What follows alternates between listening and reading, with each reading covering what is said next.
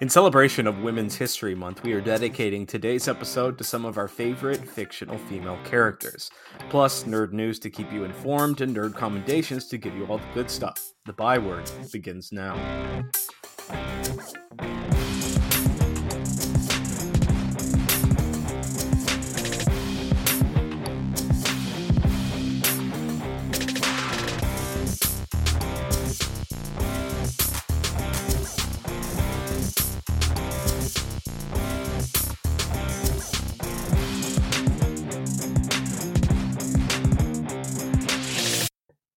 Welcome to the Nerd Byword, the only nerd culture podcast that can charm you in multiple languages.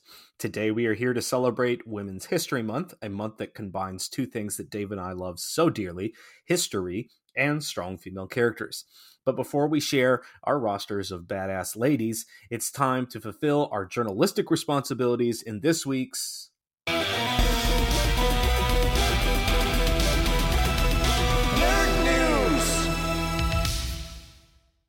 Dave, we're both very much on topic with today's news stories. What you got?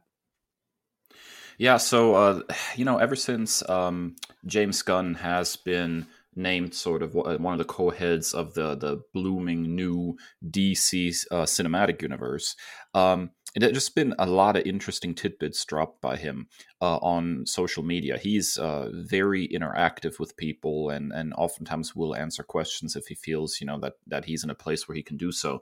And so, just watching the guy on social media sometimes brings about some some wonderful hints of, of what might be coming in the future.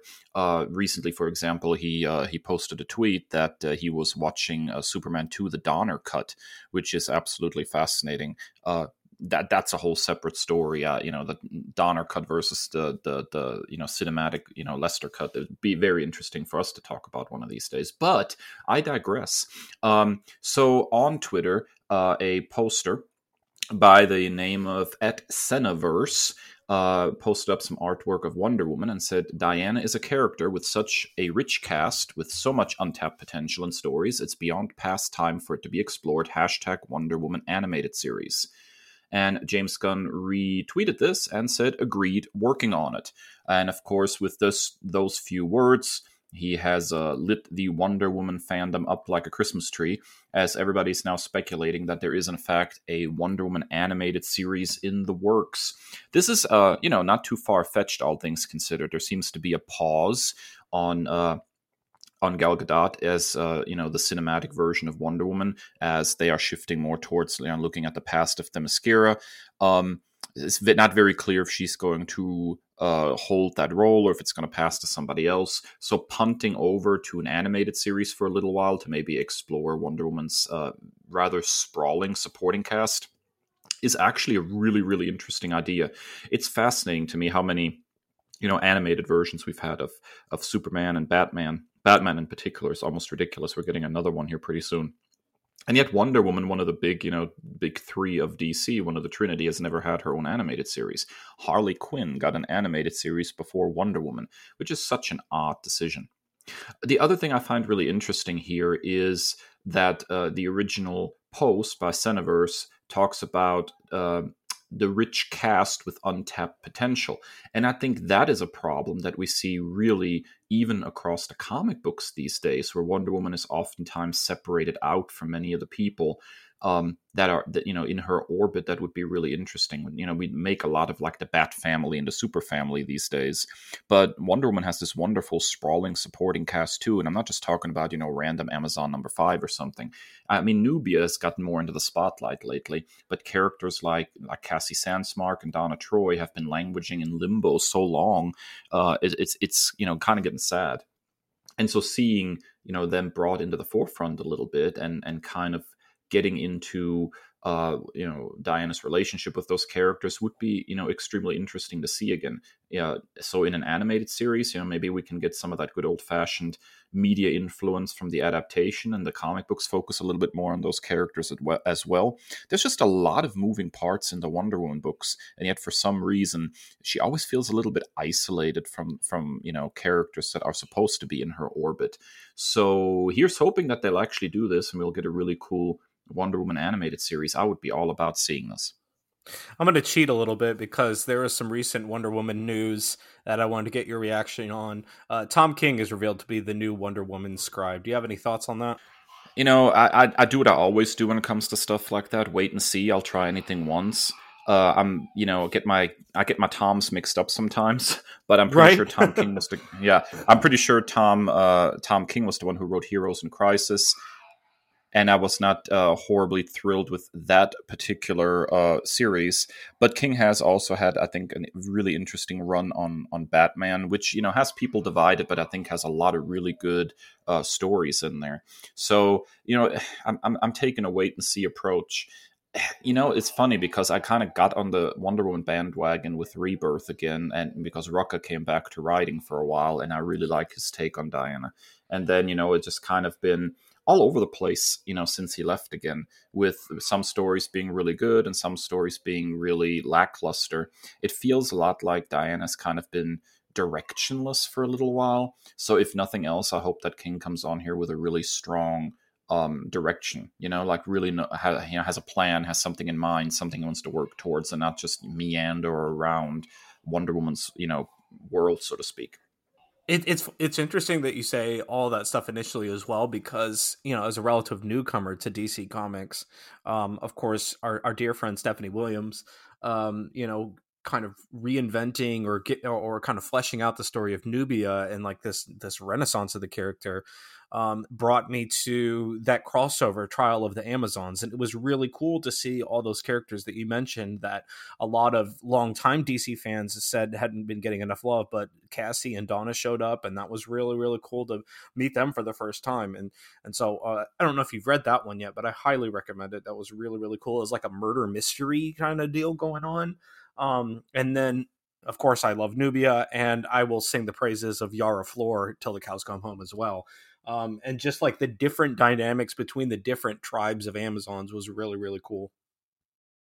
Yeah, I mean, like like I said, there's a lot of moving parts there, and there's a lot of different things you can do with you know storytelling set in that part of of the DC universe. But it always seems very, I don't know, like there are i don't want to sound like there's not any good wonder woman runs. There are several decent wonder woman runs. Greg rucka uh, gail simone was really fantastic. There, there are several good runs but it always feels much more directionless meandering than a lot of the stuff that happens for example on superman and batman you know? Like i would really like to would it be really fair strong... from an outsider's perspective would it would it be fair to say that it looks like to me it's an afterthought when it comes to the super family and the bat family it does seem like that sometimes, you know. Like I'm a big fan of Yara Flor, for example, you know. But the addition of Yara Flor also meant that you know characters like Donna Troy and Cassie Sandsmark almost got negated, you know, rather than you know doing what they did, for example, you know, with Duke Thomas Signal, right? It's, it's additive. This is the this is the part of the Bat family that operates during the daytime, right? And and he has relationships with the rest of the Bat family. It almost feels like like Donna and Cassie just kind of have vanished in, into the background for the most part, with you know a couple of notable exceptions, and so that just seems uh, it just seems like a very odd decision to me, at least. All right, Kris. So, what is your news story for this week? Well, you nailed on it, and Ash, we're going to keep using that term of additive reinvention. Um, so it was announced by Marvel. There was some some leaked art and what have you, but it was confirmed by Marvel. There will be a completely wholly new character in the second season of the animated series What If on Disney Plus. Um, we're not sure if this is going to be directly the the Marvel 1602 comic book storyline that was confirmed last year at San Diego Comic Con. Uh, but there is a new female heroine that is going to be introduced in this upcoming season. Kahhori, who is um, of Mohawk origin, and this is going to take place um, pre-colonization of the United States as with you know, a First Nation character. Um, and what I find really really cool is the writer of the episode, Ryan Little, was working in close collaboration with members of the Mohawk Nation, like historian Doug George. Um, Mohawk language expert Cecilia King. So this is going to be in the Mohawk language, um, and you know, as a as a language lover myself, that's immediately like got me there seated at the table ready to watch. Um, and so Little said quote i had a wonderful writing mentor who worked extensively with the indigenous community in upstate new york and i was excited to draw on that experience to build an entirely original corner of the mcu with storylines for new indigenous heroes written from a place of respect for past generations and optimism for future ones Kahhori is a real Wolf Clan name, meaning she stirs the forest or is someone who motivates those around her. In her debut adventure, Kahhori will live up to her name and recruit powerful allies into the fight and save her people and change the course of history forever. Um, and then, like the the few details that we have is that she comes into contact with the Tesseract. that fell to Earth um, in the 17th century. Um, you know, I've previously nerd commended this before. It's a Neil Gaiman book, so I mean, like, it's an absolute win. But Marvel 1602 and just playing around with that, um, you know, historical fiction has always been like one of my favorite things. Three Musketeers, Count of Monte Cristo, just playing in those historical periods. Uh, and now creating a new strong female character as a result of that. But not only that, having such authenticity and like a learning experience um, for creators who are writing characters that uh, represent different backgrounds of their own is such a welcome change to unfortunately what we have so often in mainstream media and comic books in particular so i'm very very excited about this and, and i really can't wait for what if season two now yeah, so funny story. I've not even watched What If season one yet, so uh, I hear good things, and there are definitely episodes I, I still want to check out. Um, I think you know, creating a new character like this is always um, awesome when when the big two decide to actually do it. Although flip side, oftentimes those characters don't get to stick around and and become sort of you know uh, one hit wonders. I remember that. Uh, there was big hoopla about introducing a new Native American character uh, over at DC uh, during the weekly series 52, and I adore 52. Don't get me wrong, but that character was basically introduced and then almost immediately died, and I was like, "Holy crap, dude! I can't believe this just happened." You know, so um, oftentimes those newer characters get get shunted aside for you know the uh, the, the, usual standby characters, the, the more successful long running ones. Uh, so if they you know go through this effort of of you know making it authentic and introducing this new character, I hope there's at least some kind of um, plan to maybe introduce the character in the comics. Uh, maybe do a mini series, something that, to allow this character to get more exposure, to thrive, and and to kind of, um, you know, join the pantheon of other characters. Uh, that, that's, I think, the biggest struggle that uh, Marvel and DC face when they try to make a new character is that oftentimes uh, there's no longevity there. I really hope that they uh, have a plan beyond just this one episode to to make something out of this character and to keep her around. Yeah, they're already like releasing photos of like a Funko Pop, so I'm hoping this is like a, a Harley Quinn type scenario where they're introduced in in an animated series and then they they get their comic book introduction as well. So uh, here's hoping for that. Although in fairness you know funko pop i mean something for the landfill right? That that poor company is disintegrating something fierce right now. All right that wraps up nerd news for this week. When we come back we're going to return with our byword big talk of awesome ladies that we love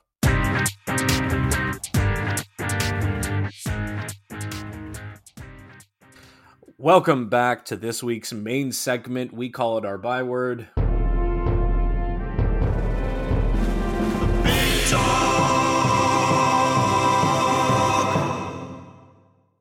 And in celebration of Women's History Month, we just wanted to take an entire episode and just build a super team of female characters across different publishers across different companies that we wanted to make like our little super team with. We did something similar back in the archives with a mission to space and um, you know different characters from different properties. That was really really fun. And so we wanted to do something um, to celebrate two things that we love you know strong female characters and history. So women's history is naturally something that we wanted to celebrate. Uh, dave no surprise on your number one pick yeah, so uh, when we talk female characters, especially female characters that had a you know big impact on on myself growing up and stuff, uh, obviously you know we're going to have to talk about Buffy the Vampire Slayer, and I'm going to try to avoid spoilers since you're in the middle of watching the show for the first time. Um, but just a little bit about the character. Uh, so Buffy Summers uh, is uh, you know a vampire slayer um, who uh, became Slayer at the age of 15. And unlike uh, you know most Slayers in in that particular franchise that were shown or introduced, she did not. Uh, you know, abandon her regular life, but instead try to, you know, lead a dual life. Um, and I think that that speaks a lot to what makes this character so comp- so compelling uh, all this power that she gets, you know, the speed, the strength, the fighting ability. Um, and yet, all she really wants for, at least initially, is just she wants a normal life, you know, and, and she wants to try to maintain that normal life. She's not a loner like most Slayers. She, you know, surrounds herself with close friends and allies who work with her. Um, and, and she's in, just incredibly cool character, you know, funny, uh, clever. Uh, incredibly headstrong, sometimes to her detriment, and sometimes not. Um, and and because of all those things her increased fighting ability and her, and her fascinating character i think she would make a really good addition to our little uh, list of totally awesome female characters. Yeah so i'm half uh, more than halfway through season two. I think i'm on episode 13 um and it's it's hit the ground running now. I finally see the vision uh as the kiddies say. Um and i'm really really enjoying the character. Um xander still sucks. Um we'll we'll revisit that later. Um, he remains the worst, but uh, I really enjoy Buffy. Uh, I don't I don't want to give away too much because I want to give my full recap um, when I finish season two um, as our little extra bite at the end of the episode when I do finish that season. But um, I no surprises here and no gripes about why she's your first pick. All right, so your first pick, Kris, is uh, incredibly interesting, and I have to say, I'd like to hear your reasoning on this one. Bring it. Uh, I uh, listen. Maybe it's recency bias. I am head over heels in these audiobooks for The Witcher that I mentioned on our last episode. But my number one pick has to be Yennefer of Vengerberg. Um, she is uh, just a quick bio: powerful sorceress, the true love and soulmate of Geralt of Rivia, is she though? Who knows? That's a love triangle or quadrangle or rectangle. Who knows? And a mother figure to Princess Ciri, the lion cub of Cintra. She is a native of, of Vengerberg, the capital city of the kingdom of Aedirn and she was born with a congenital hunchback. Um, and so, like, I've seen this character in many different iterations, and the non-linear storytelling that is inherent to The Witcher doesn't really lend itself to like making heads or tails sometimes. So you just kind of have to mosh it all together like a stew. But I, I just love the the like the the raw authenticity of this character. She's not like a hundred percent like morality induced character like I'm typically drawn to, but I, I find her to be truly authentic and real. And she has her insecurities, you know, with the the the health condition she was born with that she that she still has, you know, some self consciousness about, um, despite her incredible um you know skill in in magic and sorcery um and i mean like if we're building a super team you need somebody you know you need a a magic wielder. You need a Stephen Strange, a Wanda Maximoff. You need a Zatanna Zatara. Um, so I, I need a powerful sorceress in my corner, and um, I just think that she's a truly fascinating character and a real powerhouse that I want on my team. Yeah, she's probably not going to play well with others, though. Let's be honest. like, like she's she's not just a powerhouse of magic; she's also a disrupting force. I would say on any kind of team she would be a part of. Like this, this woman knows what she wants, and she does not care what you want. So, fantastic character. Yeah, absolutely. I'm a big fan of Yennefer.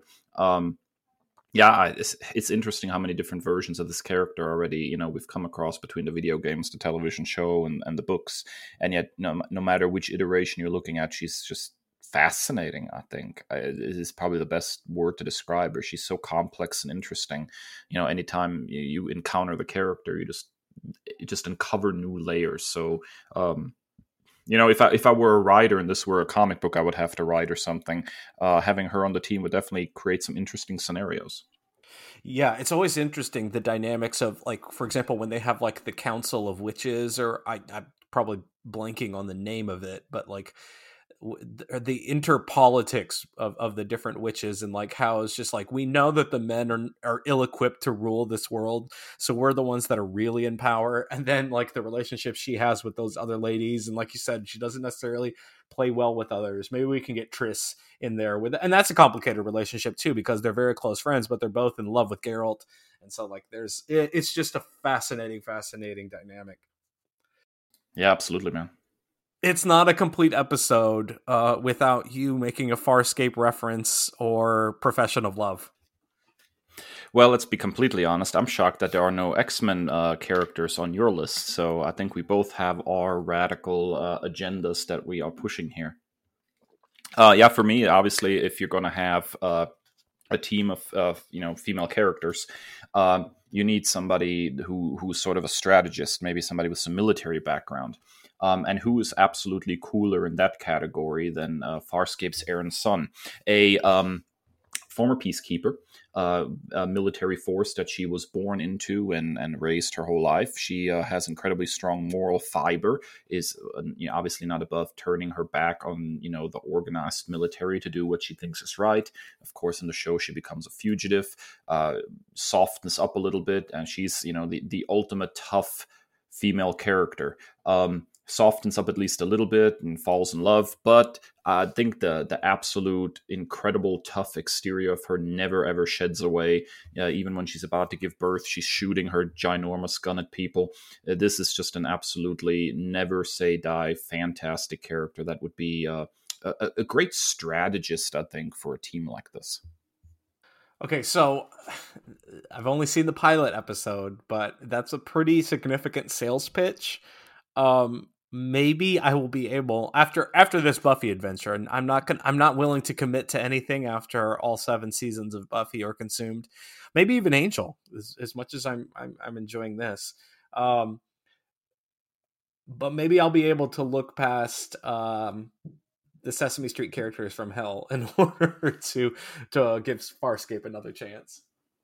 I swear to God, I prefer my uh, Jim Henson alien creations over Star Trek's bumpy foreheads and uncanny valley digital effects any day of the week. At least there was something physically there for actors to work with, and you can really tell in the quality of the show, especially as it goes on. Dude, this is the same situation with Buffy. You know, like you said, by season two, you see the vision.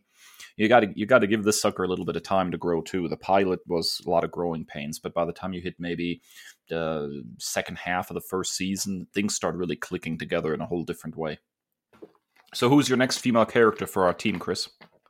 One of my favorite characters of all time in any property. Uh, that would be Ahsoka Tano. Um, I know that when in, in, prompting this episode, I tried to limit myself. You made the joke that I didn't have any X Men characters. That's because I could have this entire roster filled with uh, X women. So um, I tried to limit myself to one DC character and one Marvel character. And technically, this might be a Marvel character, but who cares? So uh, Ahsoka Tano, a Togruta female, was the Padawan learner to Anakin Skywalker and hero of the Clone Wars. Um, alongside Anakin, she grew from a headstrong student into a mature leader, but her destiny laid along a different path than the Jedi. Um, and quite the opposite of Yennefer, in my opinion. We talk about how she doesn't necessarily play well with others. I think Ahsoka is like kind of above the emotional kind of game that so many people play in Star Wars, so much so that she was just like, listen, you know what? The Jedi Council is going to do me dirty. Spoilers, by the way the Jedi Council is going to do me dirty. I'm just going to go do my own thing, and I'm going to do the right thing, even if it is divorcing myself from the Jedi Council and being a Jedi. Um, and so, just like one of the most inspirational characters, like like you said, never say die, never gives up. I mean, like her encounter with Anakin, Darth Vader is truly one of the most heartbreaking and emotional scenes I've ever seen in Star Wars. Twilight of the Apprentice at the tail end of, uh, I believe, the first season of um, Star Wars Rebels still holds up there with the, some of the best Star Wars content ever. Um, and I said this on a on a tweet that that kind of got some traction uh, this past week. But if you're they were talking about like do we need to revisit some of the things that happened in animation and live action um, and you know, I, I firmly believe if you have an anti-animation bias and you're missing out on some of the best storytelling and character work in all of Star Wars, that's a you problem. And um, you know, I don't I don't know if people are are as on the train for Ahsoka in this upcoming series as I am, you know, simply because they haven't checked that out. But that's like that's like a serious miss. Um, so I I will do anything for this character, ride to the ends of the earth, of any earth, any galaxy, near or far. But I love Ahsoka Tano, and she's got to be on my team. Yeah, you know, I, I can't really add anything to that. Um, I never was a religious watcher of the Clone Wars, but I've you know watched enough to uh, get a good sense of the character, and she's you know, absolutely one of my favorites as well. Um, so you know, uh, yeah, let's let's go ahead and have her on the team, man. All right, as a rabid Microsoft enjoyer, I'm gonna have to take a back seat to your next pick. Oh, Aloy, how I love you. so, uh, as far as video game uh, characters go, you know, uh, I, I kind of have like sort of a love hate relationship with video game characters. You know, there's always a little bit of uh, um, male gaze going on i think in in for female video game characters regrettably there are a few that break the mold but uh, oftentimes that's what we end up with so the horizon games over on the uh, playstation are uh, such a welcome uh, change from that um, in fact i played like one and a half of these games. I never quite got to to finish the sequel, Forbidden West, yet. Um, but the character of Aloy, the main character, is is absolutely uh, mold breaking. I think um, she's so interesting and and and so awesome and so skilled and and just gotta absolutely love this character. Um, so basically, the the Horizon games take place in a future that's sort of post apocalyptic, and and people are living in in you know more primitive circumstances. Uh, at the same time, you have these ginormous machines that look like various animals uh, and dinosaurs even roaming around, and and Aloy goes on a mission to find out more about her past and, and figure out what's going on with the world.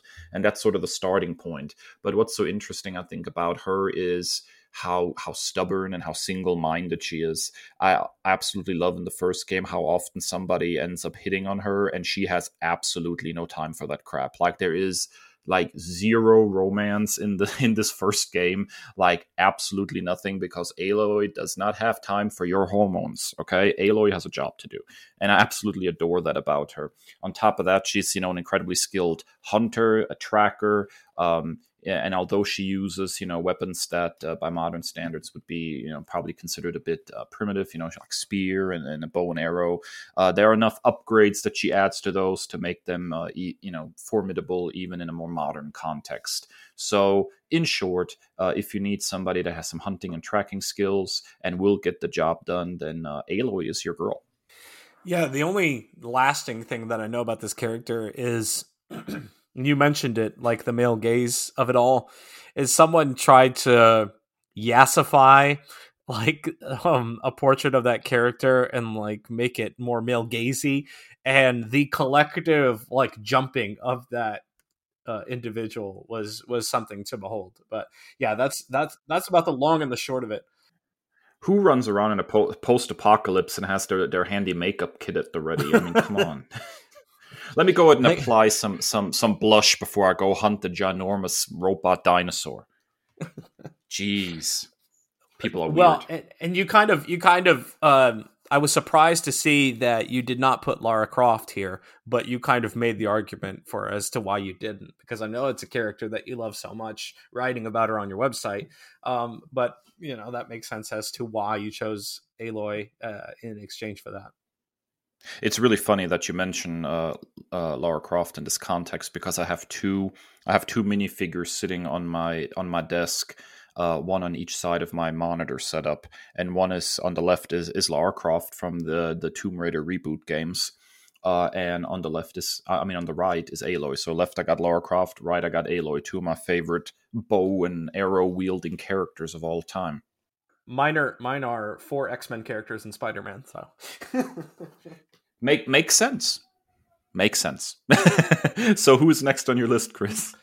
All right, so I'm going to preface this. I know that you are Game of Thrones uh, agnostic, I guess, but I have to put you know Daenerys Targaryen. We're just going to pretend that the the second half of the season eight did not happen. I I legitimately didn't even watch it. I just like had somebody tell me what happened, and I'm like, yeah, I'm not going to watch that. Um, because for seven and a half seasons, you had like one of the most powerful uh character progressions and storytelling um you know happening um, and and it's truly a character that I truly love. I love Emilia Clarke. I love how like bubbly and like just like appreciative she is uh, of the fandom. Um, and um, it, it, just means the world to me. I'm excited for her to come into the MCU with um, oh Secret Invasion. Um, even if she's playing Abigail Brand, um, as long as I get Emilia Clarke, I'm good. Even if it's a character, I mean, it, it, who uh, spoiler alert is is an antagonist is is a villain um, but i'm sure she's going to play it out the wazoo uh, but queen daenerys targaryen first of her name daenerys stormborn uh, dany is the younger sister of Rhaegar Targaryen, Viserys Targaryen, the paternal aunt of Jon Snow. Um, don't talk about their relationship too much. Um, the youngest child of King Aerys uh, Targaryen II and Queen Rhaella Targaryen. Um, and she, like, her kind of like story as being like this child bride um rising through the ranks gaining her dragons i mean like it's a it's it's a bad woman riding a dragon. What more could you want? I mean like it's everything you could want in a fantasy character. They crap the bed at the end but we don't talk about that. I love daenerys one of my favorite characters ever uh, and i will ride for her any day. Yeah, I remember well the big uh, controversy uh, around the finale and how nobody really wanted that character to end up the way she did. And I think that's probably testament to her popularity. Uh, you are absolutely right in that I am, um, you know, a bit um, agnostic, I guess you could say, when it comes to the Game of Thrones situation. Um, I tried to watch the first few episodes and found it to be really joyless um, and and so it, it wasn't really my cup of tea. I think. Um, but at the same time, uh, I'm curious enough to maybe go ahead and check out the books. Although that has its own problems because apparently, uh, you know, George R. R. Martin is never going to finish this, um, and so I'm, I'm always iffy about starting un, unfinished, uh, you know, cliffhangery stories that are never going to lead to any kind of conclusion. Um, so if I'm gonna, you know, stick my feet into this franchise at any point, it'll probably be via the books first, um, just because I'm more of a book person than a TV show person. And there was something about the aesthetics of that of the Game of Thrones TV show that just bugged me. I can't quite put my finger on it, um, but I watched like two, three episodes, and there was something about it that just rubbed me the wrong way. Um, maybe one of these days I'll sit down and rewatch and, and try to figure out what what it was that just I don't know didn't work for me at the time. Maybe it was just a mood I was in or something, but it just didn't click. All right, your next character. Now you you were talking about the male gaze in your last pick. You kind of going the other way on this one. no, no, I am not. And I'm going to tell you something. This is this is the, the this is the no. Listen, this is the thing that's hard to wrap your head around, and this is the hardest part about being a fan of this character. Um, so every time that I mention this character, the very first thing that comes up is her costume, uh, and that's this is Power Girl, and of course uh, the most famous feature that is she she is known for is that, that she has a cutout in her suit that uh, exposes her cleavage, um, and uh, it, it, probably doesn't help that the original artist, after she was first introduced, uh, kind of uh, had. Um, a, a, sexier resume, let's say, when it comes to some of the art he produced, and he continued to grow her bust size over the course of several issues, or at least that's the story, how the story goes. The legend is that he kept increasing her bust size to see how far he can push it before somebody would stop him. Um, and and so there is a there is a legacy of of male gaze on that character, uh, sure. But what I find so much more interesting is that underneath all that, quite literally, is just one of the most interesting characters at DC, and she desperately, desperately, desperately needs to get a push. She needs to to be in on people's minds, and and she needs a lot more exposure. Uh, pun not intended. Uh, the point is that you know, at, at, least right now, there seems to be some stuff uh, in the works with her again. Um, with uh, the expansion of the Superman family, and she's popping up in a backup story right now in Action Comics, I believe. And uh, Uh, I think she's going to pop up in uh, the new Justice Society book here soon too, which is really the place I probably know her best from. So who's Power Girl? Power Girl is the sole survivor of a pre-crisis parallel universe, the original Earth 2, where she is basically Supergirl. She is, uh, you know, Kara Zor-El, uh, but she is older, she's more grown up, and she's from a you know parallel universe and so she's stranded on you know the main dc universe. She doesn't have a place to go back to and now you know lives here under the name of you know karen starr um, and her alter ego is power girl. She's most closely associated probably at this point with uh, the justice society having even been chairperson there for a while. Um, she's just so tough like one of the absolute toughest characters that you'll ever come across. Um, I, you know, I'm I'm really I'm really divided on the issue of her costume because on the one hand it's you know iconic and recognizable and every time they try to change it and boy oh boy have they tried to change it often. It never quite sticks or clicks uh, at the same time, I'm so tired of being a fan of this character and constantly having to discuss the costume above all the other features that make her so interesting. You know, she's a captain of industry. She runs her own company. She's easily one of the most capable superheroes. She's tough as nails. She's got a chip on her shoulder. She doesn't suffer any fools. She doesn't put up with anybody's crap. And she's on a power level that is equal of Superman. And yet, for some reason, 90% of the time, we can't, you know, give this character the time of day. Probably one of the coolest series was uh, uh, Palmiotti and Conner uh, did a run on on her for uh, 12 issues or so. And then i think judd winick came in and took over and kind of completely changed the tone of the series. But those 12 or so issues were absolutely fantastic. There's such a good character here that uh, i absolutely adore every time she pops up and i sure wish that she would get a, a regular ongoing again. I think they announced that she's getting a one shot in a couple of months, and I'm really excited to see uh, what they do with that because hey, I'm a big Power Girl fan. I left you speechless. Yeah, yeah, pretty much. You got you got me. Um, I may I may have to check it out. I may have to check it out. Well, I mean, I've I've talked about you know uh, the the Justice Society book uh, and how and how good it was, even though you know uh, he who shall not be named was involved in writing it. Um, there's a lot of he who shall not be named in the comic book industry anymore. It feels like. Um, no, more on that. But the Justice Society, yeah, but the Justice Society, um, the Justice Society book that featured her was an absolute banger. It was so very good, and then her own series was really good. So I, I just. It, it's hard not to love this character and, and how tough and, and no nonsense she is and how she just doesn't put up with anybody's crap. Love her. Talking about your next pick, Kris, what you got? Man, I love Jessica Cruz. Uh, she's the first female human Green Lantern. Um, what what I love about this character so much. I mean, like, if you have a black or brown woman, I'm gonna stand, as the kiddies say. Like, usually, most of the time, black black or brown women just existing is I'm automatically a fan. But what I love about this character so much, and you know, it gets kind of crowded on Earth when it comes to the Green Lantern Corps but what makes her stand out and be such a compelling character is she's incredibly relatable. She suffers from crippling anxiety and agoraphobia after nearly being murdered in a camping excursion with her friends. She sees all of her friends murdered. She is the sole survivor. So she's got survivor's remorse, survivor's guilt, and she shuts herself up in her room. Um, you know, and finding this character in the midst of a worldwide pandemic and in quarantine was like almost a spiritual experience. Um, so she overcame those those fears and it's not like a ah here is my moment type of thing. It's like a constant thing as mental health is and the struggle with mental health and overcoming that. It's not like a aha moment and then i'm good now. Can i have my ring please? Uh, but no, like she had like this triumphant moment. I've recommended her series with Simon Baz uh, several times, and I'll do it again. It does change up creative teams, but remarkably, it doesn't kind of lose any of its luster. Sometimes you get you have that, unfortunately.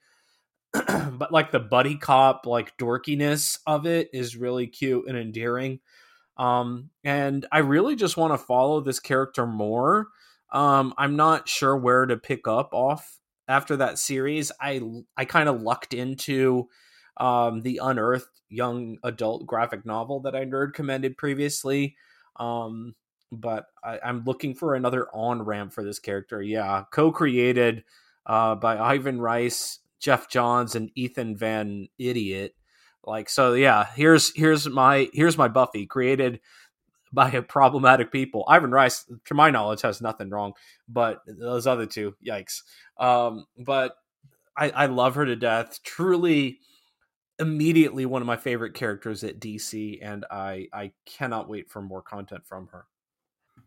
Yeah, I actually have uh, that whole Green Lantern series featuring her and, and Simon Baz as as partners, but regrettably, I've not read the whole thing yet. Um, just kind of fell off. Although the character itself is really really interesting, and I'd like to see you know more of her. I think when it comes to uh, uh, female Green Lantern characters, um, you know, uh, I'm sorry, you got your. I'll fight you when it comes to the best one because for me that is always going to be Jo Mullein. But uh, I think Jessica Cruz is a really cool character and uh, and definitely will you know be a great addition to our team here. Okay, Dave. Uh, we talked before recording. You you kind of added this character last minute, but it, it's literally perfectly catered to you. Well, I mean, I have spoken uh, many times uh, about my love of uh, Marvel's Jessica Jones character, uh, both the comic book iteration and even you know the TV show version. Uh, I think you know she's absolutely fantastic. Most recently, she was written by Gail Simone. What a dream come true that was. Let's be completely honest. She, oh God, I love Gail Simone's writing. Uh, so that was that was a fantastic miniseries right there. But but Jessica is uh, smart, uh, and in a very different way than some of the other characters we've mentioned. You know, like uh, obviously Jessica Cruz is part of the Green Lantern Corps, so there's some military uh, police background there. Aaron uh, Soon was part of you know the Peacekeepers, but but Jessica Jones is is street smart. Jessica Jones is uh, a very different kind of smart and something that is desperately needed on a team like this. While other people, you know, are talking about military strategy, she's the one who can come up with a much more down to earth, no nonsense solution to the problem. Plus, if we're thinking just from a pure uh, perspective of you know storytelling. Uh, I think just putting Jessica Jones and Yennefer Vengerberg into the same room together and seeing what happens would would already be a fascinating situation right there.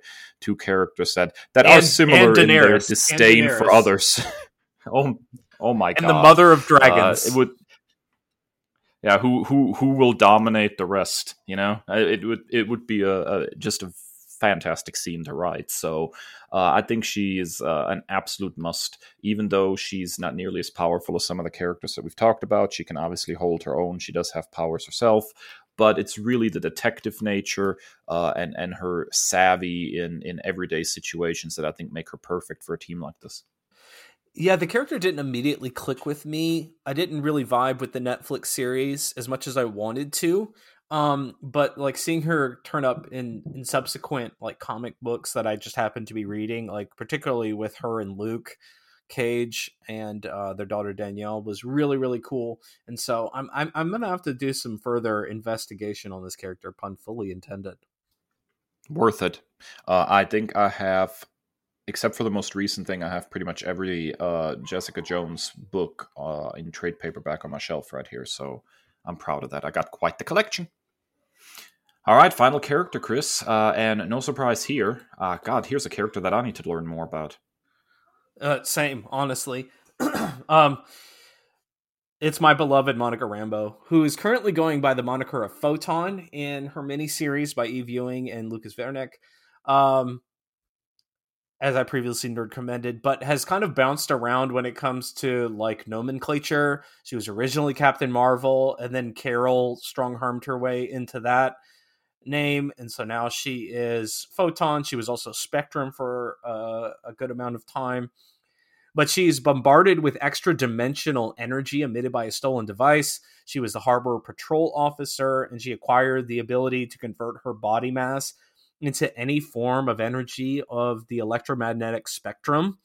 Um, and so she's just a fascinating character. Like in the 80s, she um, was like the the leader of the Avengers, and and so I need to go back and read that Avengers stuff because it's being you know heavily referenced here in this miniseries.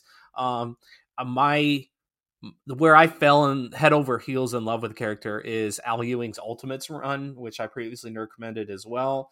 Um, she was created by JRJR and Roger Stern, like prime 80s comics creators. Um, and so I just really love this character. Um, the, the mini is kind of like grounding her. She's masterfully portrayed by Teyonah Parris. Uh, congratulations to her on the recent birth of her first child. I cannot wait to see the Marvels film. Truly, truly appreciated uh, her interpretation of the character in WandaVision. Not nearly enough uh, screen time.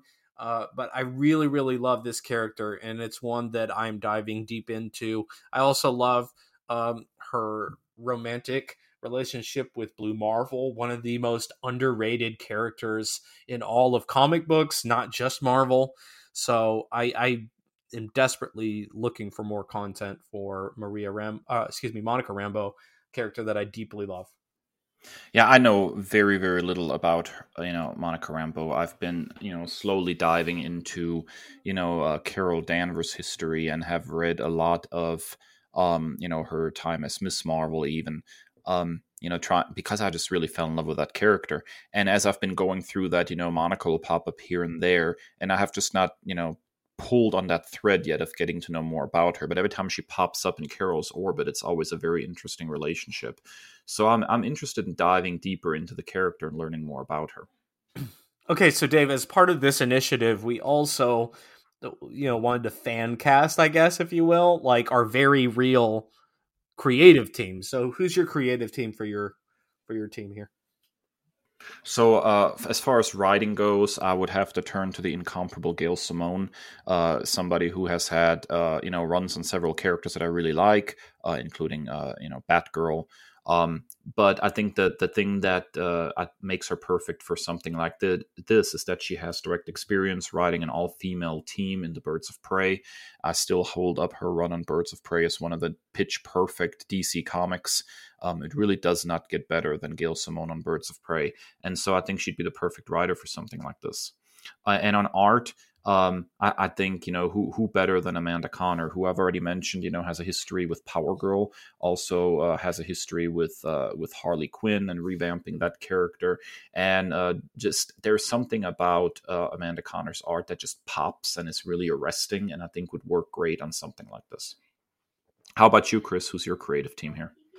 You know, I had to show love to our dear friend Stephanie Williams, who whose arrow continues to to ticks up. She's hitting the big time. I think she's writing um she's writing a, a peacemaker series now or, or something to that effect. Um so that's really really cool. Um but she already has, you know, written Monica Rambeau before. Um and she also does a great job in my opinion of writing characters of different backgrounds and like the interconnected piece um, with like something like living heroes where you have you know yes they're all women uh, in the Marvel universe, but they're very diverse and different personalities. And so I think having all these strong personalities, you know, w- would take like a strong writer and someone who can pull that off. Um, and then for art, I bounced back and forth between two of my favorites. Um, I ultimately went with Jen Bartel because her covers and her interiors are just like breathtaking. Like I have prints of her artwork hanging up uh, myself in my classroom. But then like like my 1A pick was Joelle Jones, just like what she was able to do with Wonder Girl, um, Yara Flor, and like the uh, and some of the art across the uh, Trial of the Amazons was just so unique, and it is almost like that pop art from like the 50s and 60s, and I really love that aesthetic. So uh, I I'd be happy with either one of those on my art team. Yeah, I think that those are great choices as well. All right, that wraps up our byword big talk. If you were to make a roster of all female characters, who are your picks? Be sure to hit us up at Nerd Byword on Twitter and Instagram with your picks. But when we come back from our final break, we are giving you two more nerd commendations.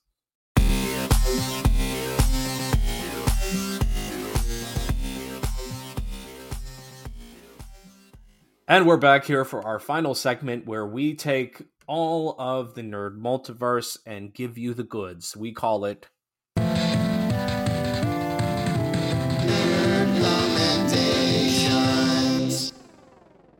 All right, Dave, you're tapping into that nostalgia vein again. I really don't care. I, I, just this is this is just quality stuff, and it's not the only quality thing coming out right now uh, over Dynamite. But I have to say, uh, this comic book has already you know got me. Uh, it's got me completely hooked. Uh, they are continuing the story of the uh, former Disney animated series Gargoyles over at Dynamite Entertainment. And what is really cool uh, about this is that a it's not a reboot; it is in fact a continuation, but it's you know written in such a way that you can jump on even if you're not that familiar with the show. Um, and it is actually written by series creator Greg Weisman. Now, what's cool here is. Uh, you know the the Weisman situation is fascinating. So uh, Gargoyles ran for three seasons. Um, but by the time it hit the third season, which was oftentimes also referred to as the Goliath Chronicles, uh, Weisman had left the show, and so he does not consider uh, what was done during that year to be canon.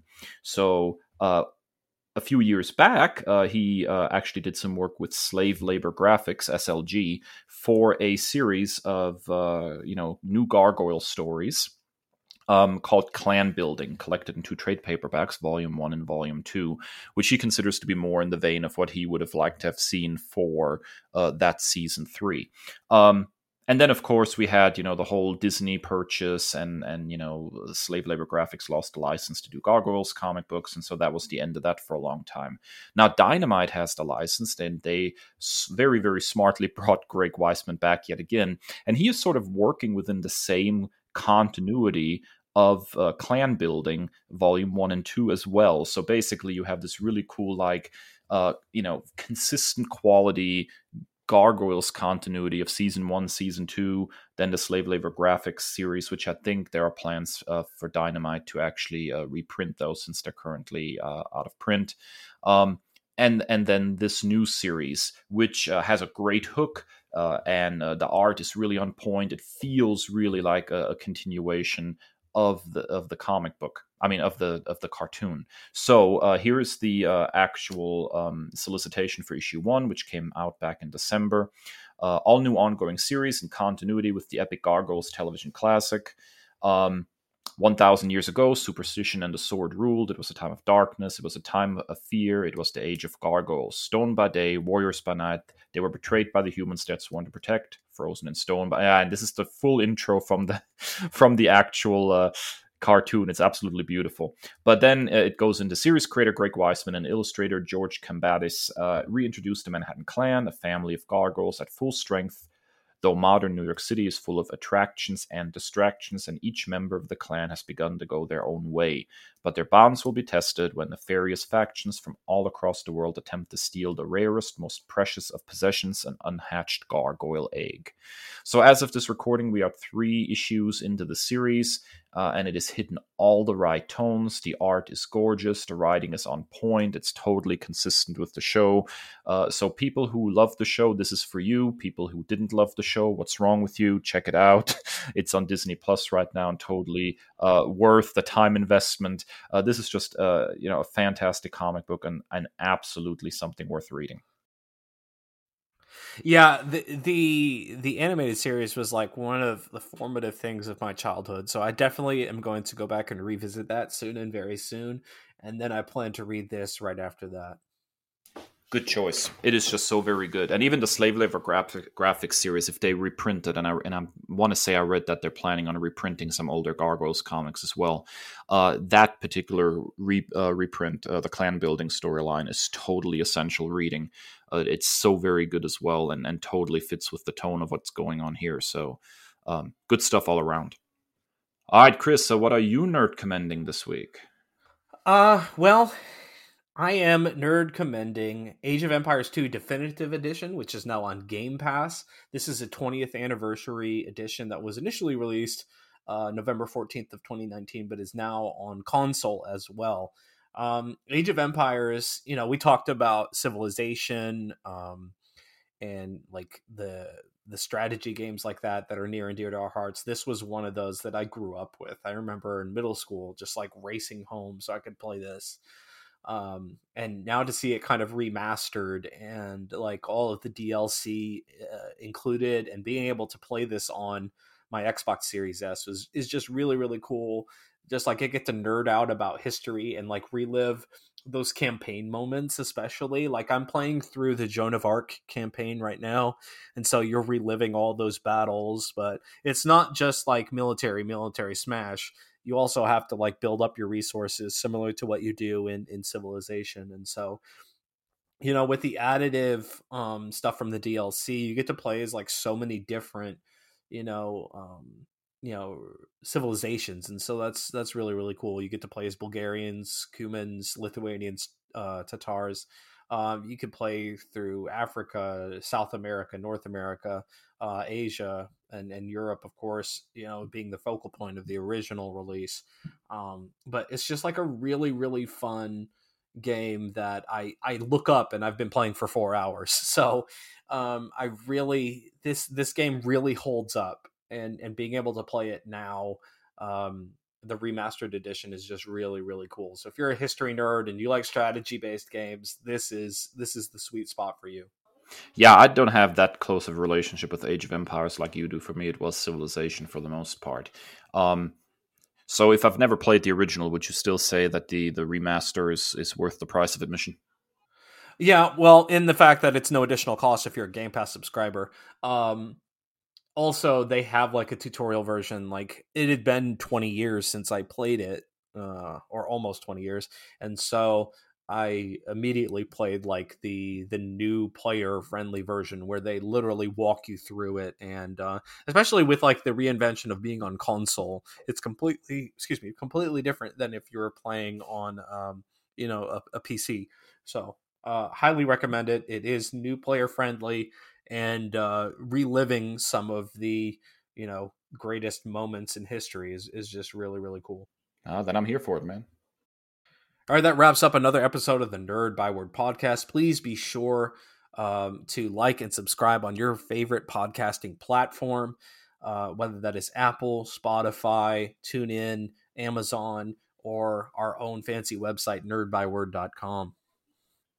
And find us on social media. We want to obviously hear your thoughts on uh, you know our the female team we built and our nerd commendations and what's new in the nerd world. So hit us up on Twitter and Instagram at Nerd Byword or individually at that Nerd Dave and at that Nerd Kris. Also, you can uh, click on the link tree in our bios, uh, which will take you to some really cool stuff, including our website, our Discord server, and our totally awesome merch store because uh, you know there's always a way to support this show uh, if not with ratings and reviews then with a little bit of cash money and a cool t-shirt or something for you and as always stay well and stay nerdy the Nerd Byword is written and produced by Kris and Dave, two nerds with a love of all things pop culture. The podcast features music by Al Jimenez with additional drops composed by Joe Biondi. Our show art is by Ashery Design. Find us at nerdbyword.com and wherever podcasts are available.